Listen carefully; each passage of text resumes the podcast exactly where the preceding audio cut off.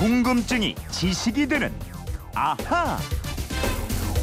네, 세상의 모든 궁금증이 풀릴 때까지 궁금증이 지식이 되는 아하입니다. 아, 인천에서 조초로님이 게시판으로 사진과 함께 올린 질문인데요. 허접한 글씨로 운행기간을 일 년으로 적은 자동차 임시 번호판을 봤습니다. 이런 자동차가 도로를 다녀도 되는지, 임시 번호판의 유효기간은 얼마인지가 궁금합니다. 혹시 사고 시에 보험 적용은 받을 수 있나요? 임시 번호판 운행기간을 넘긴 차가 도로를 다녀도 괜찮은가요? 하셨는데, 이 사진을 보니까 매직펜으로 손으로 직접 쓴 글씨예요.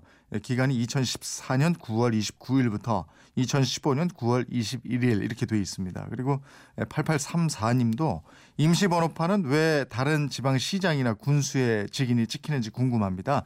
임시 번호를 달고 다닐 수 있는 기간은 얼마나 되나요? 하셨어요. 임시 번호판에 대한 궁금증, 김초롱 아나운서와 함께 풀어보도록 하겠습니다. 어서 오세요. 안녕하세요. 김초롱 씨도 차 샀을 때 임시 예. 번호판 달려 있었죠? 아니, 저는 못 봤습니다. 아, 그랬어요? 요즘은 이렇게 예. 딜러분들이 서비스로 아, 바로바로 해서 바로. 갖다 주시더라고요. 그랬군요. 예. 예. 어쨌든 새 차 받으면 기분이 좋죠. 그렇죠. 예. 근데 이제 도로에는 우리가 왕왕 이거 볼 수 있어요. 임시 그러게요. 번호판. 예. 이 자동차는요. 음. 자동차관리법 제오조에 따라서 등록을 해야 도로 운행이 가능하거든요. 네.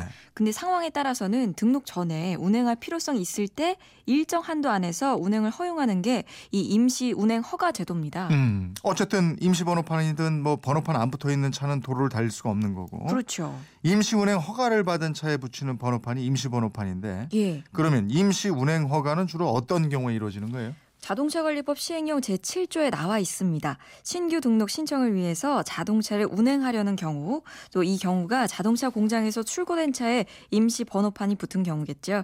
또 수출하기 위해서 말소 등록한 자동차를 점검하거나 선적하기 위해서 운행하는 경우, 또 자동차 자기 인증에 필요한 시험 또는 확인을 하기 위해서 자동차를 운행하려는 경우, 또 자동차를 제작, 수립, 수입, 조립 또는 판매하려는 자가 이 판매한 자동차를 환수하기 위해서 운행 운행하려는 경우, 이런 경우 등등입니다. 어, 임시 번호판 다는 경우가 생각보다 많네요. 그렇죠. 네. 그럼 임시 번호판을 달 수 있는 유효 기간, 아까 본 거는 예. 일 년인데 이게 얼마나 돼요? 보통 한 십일 정도 되는 거 아니에요? 네, 보통 십일로 많이들 알고 계실 텐데요. 네. 경우에 따라서 다 다릅니다. 그러니까 새 자동차를 주문해서 집에 배달받는 분들은 공장 출고일부터 십일로 되어 있고요. 네. 십일 안에 신규 등록을 해야 합니다. 음. 또 수출 목적으로 말소 등록한 자동차에 점검 또는 선적을 할 때 이십일이고요. 음. 또 자기 인증에 필요한 시험 또는 확인은 사십일 이내에, 네. 또 판매 자동차의 판매 사업장, 하치장, 전시장, 보관, 전시 는 십일, 또 자동차에 특수 설비를 설치하는 경우는 사십일 이렇게 정해져 있습니다. 아, 그래요? 예. 아니, 그러면은 청취자가 사진 찍어서 보내신 거, 예. 이 허가 일 년짜리 있잖아요. 이거 어떻게 된 거예요? 이거 가짜 아니에요? 매직으로 뭐 손글씨로 예. 썼다는데. 아니, 꼭 가짜는 아니고 아, 법적으로는 그래요? 가능해요. 어. 이 자동차를 연구 목적으로 이용하고자 할 때 임시 운행 허가를 받을 수가 있습니다. 이때 최장 허용 기간이 이 년이에요. 음. 그러니까 자동차 회사의 연구소나 대학의 자동차 관련 학과, 또 연구소 등이 이 자동차 성능이나 연비 향상을 위해서 연구를 할 수도 있잖아요. 네. 이럴 경우에 임시 운행 허가를 이 년까지 받을 수가 있습니다. 아, 그렇게 돼 있군요. 예. 근데 운행 허가 기간을 매직펜으로 사람이 썼어요. 그러게요. 보통 그 세차 받을 때는 기간을 나타내는 숫자가 인쇄체로 딱 찍혀 있는데. 예, 근데 반드시 인쇄체로 찍혀서 있을 필요는 없습니다. 이 자동차 공장에서 처음 출고될 때는 많은 차가 한꺼번에 나오니까 인쇄체로 찍는 게 훨씬 편합니다. 음. 근데 연구 목적 같은 경우에는 임시 운행 허가를 요청받고 허락해주는 기관이 구청이나 시청 같은 지방자치단체예요. 네. 그러니까 신청자가 그렇게 많진 않거든요. 음. 그러니까 매직 글씨로 써주는 경우가 있다고 해요. 아, 그 저 허락해주는 기관이 구 구청이나 시청 같은 지방자치단체 이렇게 얘기했잖아요. 예예. 예. 어, 그러면 이제 팔팔삼사님 질문 들어가 볼게요. 예. 임시 번호판은 왜 다른 지방시장이나 군수의 직, 직인이 찍히는 거죠? 하셨는데. 그렇죠. 여기서 허가를 주니까 그런 예. 건가요? 예. 집이 서울인데 다른 지방의 군수나 예. 뭐 이런 이름이 찍힙니다. 그러니까 새 자동차 임시 번호판에 나온 지역이 해당 차의 출고지예요. 네. 예를 들어서 어떤 차가 부산 강서구 공장에서 생산이 됐고 그것에서부터 직접 달려서 서울까지 왔다.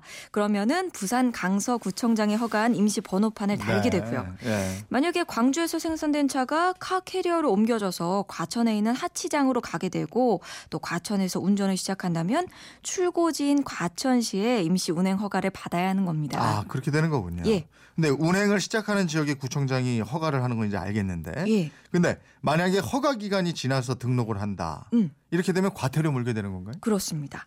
임시 운행 허가 기간을 경과했는데 그 넘은 기간이 십 일 이내인 경우에는 오만 원의 벌금을 과태료를 내가, 내야 하고요. 네.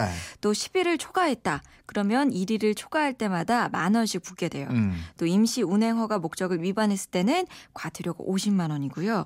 또 임시 운행 허가증이나 번호판에 부착하지 않고 운행하다가 적발이 되면 십만 원의 과태료가 부과됩니다. 아, 기간을 넘기면 안 되겠네요. 그렇죠. 그리고 사고가 나면은 보험 적용은 받을 수 있는 건지 또 임시 번호판 차량은 보험이 어떻게 되는 건지 이 부분도 궁금해요. 예, 자동차를 구입하실 때 낸 결제 항목에 단기 의무 보험료라는 게 있었을 겁니다. 네. 이 자동차 가격에 따라서 보험료도 다른데 이 몇천 원 정도 되는 금액인데요. 네. 이 단기 의무 보험이 임시 운행 허가 기간에 한해서 차량에 적용되는 책임 보험입니다. 네. 그러니까 종합 보험만큼의 보장은 받지 못해도 최소한의 책임 보험에는 가입이 되는 겁니다. 음, 최소한의 보험에 가입이 돼 있다 이러면은 예. 만약에 임시 허용 기간을 넘긴 차하고 사고가 나면 이거 어떡합니까? 아, 단기 의무 보험은 임시 허용 기간만큼만 보장이 돼요. 네. 그러니까 기간이 넘으면 이 보험의 효력이 사라집니다. 아, 무보험 차량이네. 그렇죠. 네. 만약에 그 차량이 추가로 보험에 가입하지 않았으면은 이 보험 적용을 받지 못할 수도 있는 거죠. 음, 그러면 임시 번호판 기간을 잘 살펴보고 기간이 예. 넘은 차량하고는 사고가 나지 않도록 더 조심을 해야 돼요. 사고는 무조건 조심해야지요. 글쎄, 글쎄 예. 예, 예. 이현철 씨는 이런 질문을 하셨어요. 요즘 운전석이 반대로 된 일본 차들도 우리나라 정식 번호판을 달고 다니는데 자동차 허가받는 기준에 운전석 위치는 관계가 없는 건가요? 이런 질문이에요. 예, 운전석이 오른쪽에 있든 왼쪽에 있든 그건 운행 허가를 받는 것하고는 아무 상관이 없습니다. 이 운전자가 편한 차를 운전하면 되는데요. 근데 우리나라 도로가 자동차가 우측 통행을 하도록 설계가 돼 있기 때문에 네. 운전석이 왼쪽에 있는 차가 아무래도 우리나라 사람한테는 편하겠죠. 그렇겠죠. 예. 예. 오늘은 자동차 임시 번호판 에, 이런 궁금증에 대해서 알아봤는데요. 평소에 생활하다가 궁금증, 호기심 이런 거 어떻게 하면 됩니까? 네, 그건 이렇습니다. 인터넷 게시판이나요. 엠비씨 미니 휴대폰 문자 샵 팔천이번으로 문자를 보내주십시오. 짧은 문자 오십 원, 긴 문자 백 원의 이용료가 있습니다. 여러분의 호기심, 궁금증 많이 보내주십시오. 네, 궁금증이 지식이 되는 아하 김초롱 아나운서였습니다. 고맙습니다. 고맙습니다.